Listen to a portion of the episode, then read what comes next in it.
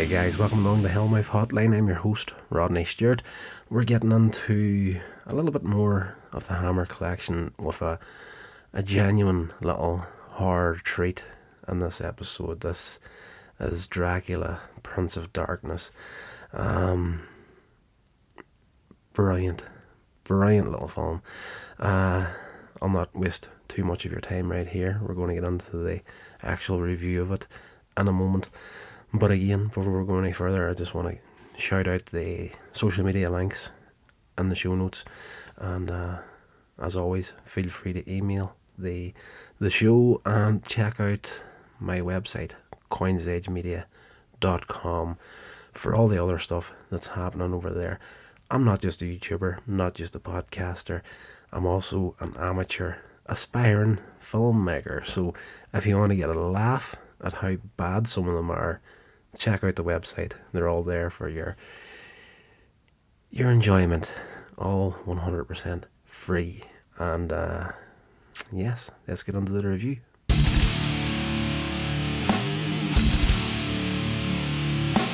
In this episode, we're getting into, and as I've said at the beginning of the Hammer collection, I'm just going to go through this box set and order the, the discs are coming out of it now. It's a weird sort of an an order that the discs are in there. Uh, there's a series of Dracula movies that were done by Hammer, and what I watched last night was Dracula Prince of Darkness. Now, this is uh, a sequel to their version of Dracula, their, their take on the original story. And again, like the previous film, this one opens up and it gives you like the ending moments of the first Dracula film. You find out how Dracula was defeated at the end of the first film. So, Dracula, Prince of Darkness, once again st- stars Christopher Lee. Uh, who else is in this film? Uh, Barbara Shelley, Andrew Keir, Francis Matthews, Suzan Farmer, Charles Bud Tingwell, Thorley Walters, Philip Latham, Walter Brown, and George Woodbridge. Um, yes, this film begins uh, 10 years after the events of the original film.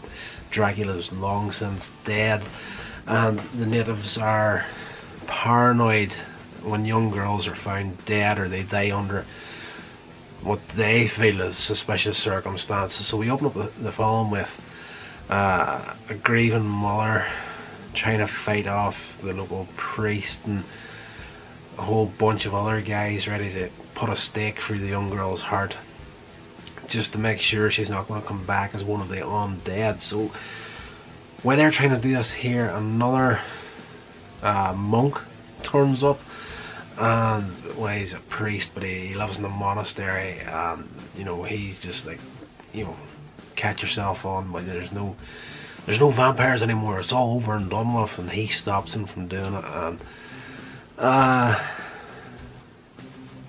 we find four people. Two couples are on holiday. They're touring through the region, and you know, of course, the this monk meets up with the four of them in the local bars. He goes on to warm his backside, is the way he puts it, by the fire. And of course, we start to find out a little bit more about what's going on here. These guys are, you know, broadening their horizons by traveling, and they the monk tells him to stay away from the castle. You know, he gives him some advice on where to go and what to do. Like he can come back and stay with us and whatever. And uh, the wife one of the guys is their schedule and not allow for it. So before they go on their way, he gives them their warning. There's a castle. Stay away from it. Dracula's castle, obviously.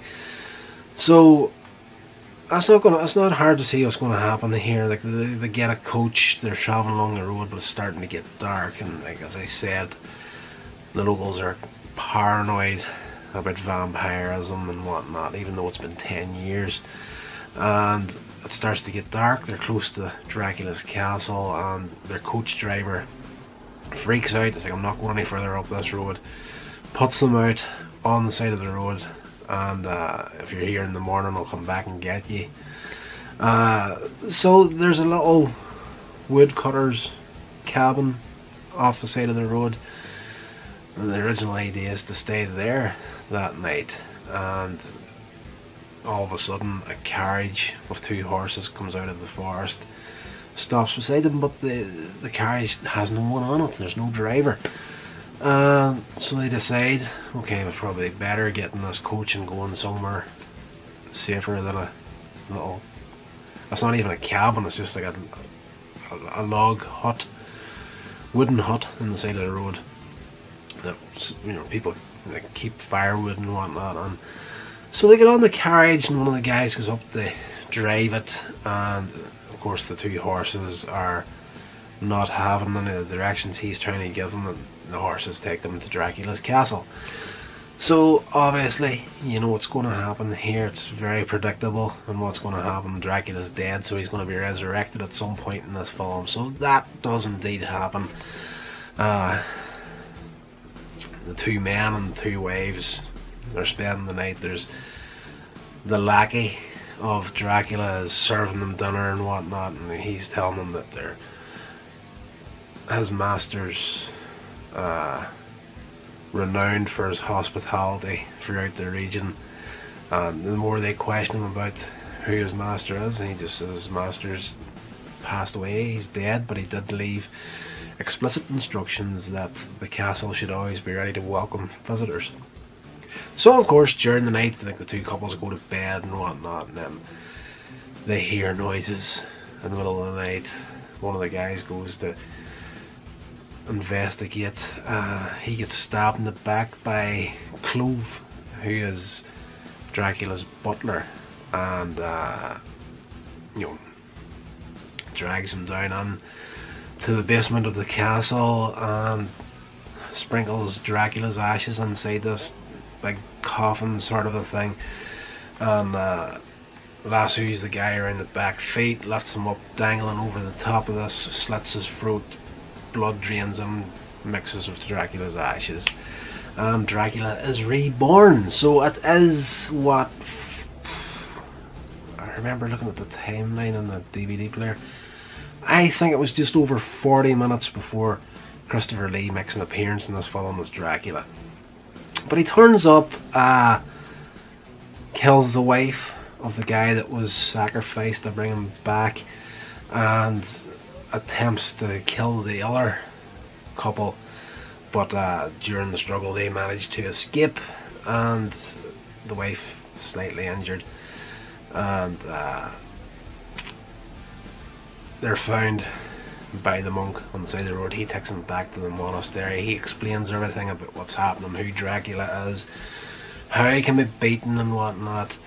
And, you know, it's just Dracula has had a taste of this guy's wife and he's not going to be content until he makes her his.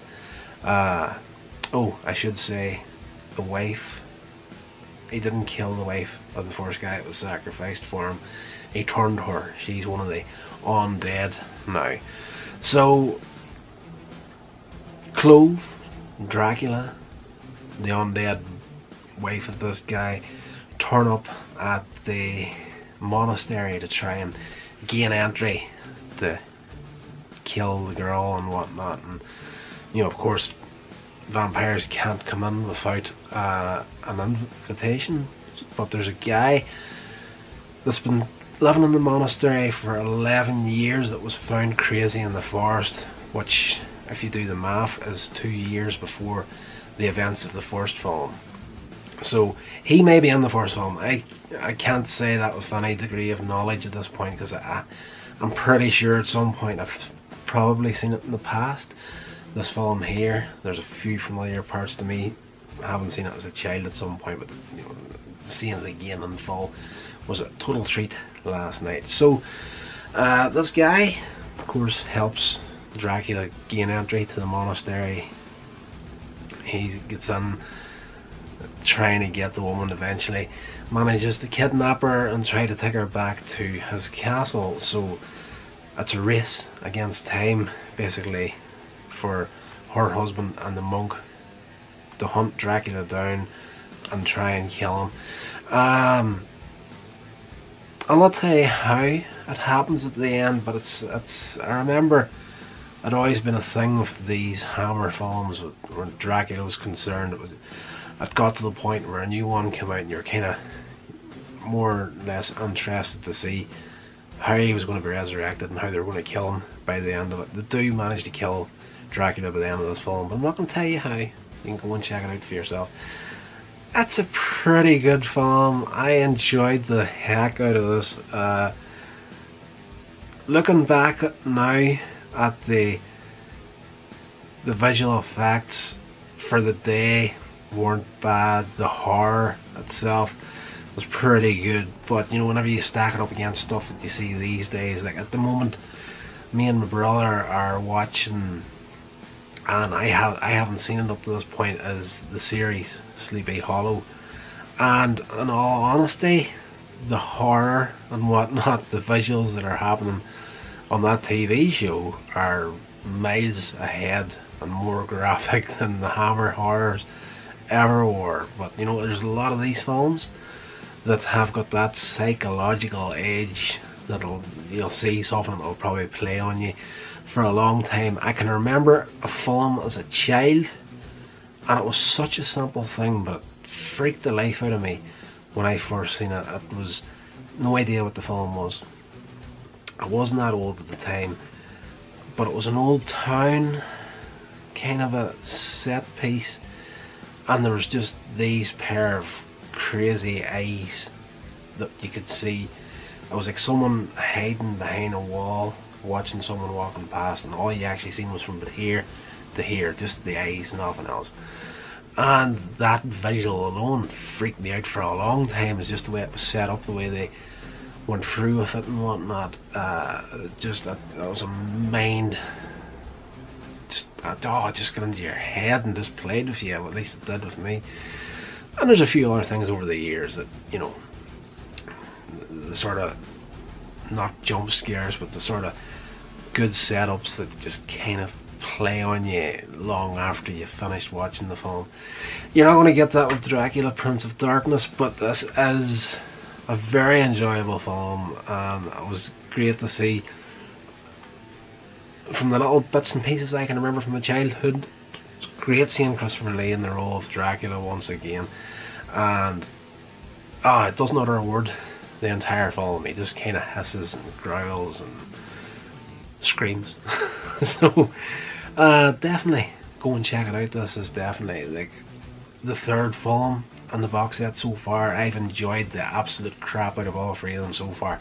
Haven't came across anything bad yet in the box set, but I'm going to be as honest as I can in the reviews. i am not going to blow something up if it's not good. If it's not a good film, I'll let you know. I have been criticised in the past for being very positive in my reviews, but that's that's just me. I have got the tendency as someone that has an interest in indie film that has attempted to make short films of my own in the past, I do have a real appreciation for how bloody difficult it is to make a short film or a feature film in the first place. So the fact that they're even on DVD or you know video on demand, whatever it may be, if it's got to the point where it's been made and released and out there, that's something to be respected in my eyes, and I, I can, from that perspective, really see for most of the time, I can really see a positive side to each and every film. Even though it's bad, I'll try and find something good in it. Uh, just in the way that it's maybe even put together. But I digress. I'm just I'm talking a lot of nonsense now. Uh, I hope you enjoyed the episode, guys. This has been a production of Coins Edge Media. Check out my social media links in the show notes. Thank you so much for listening.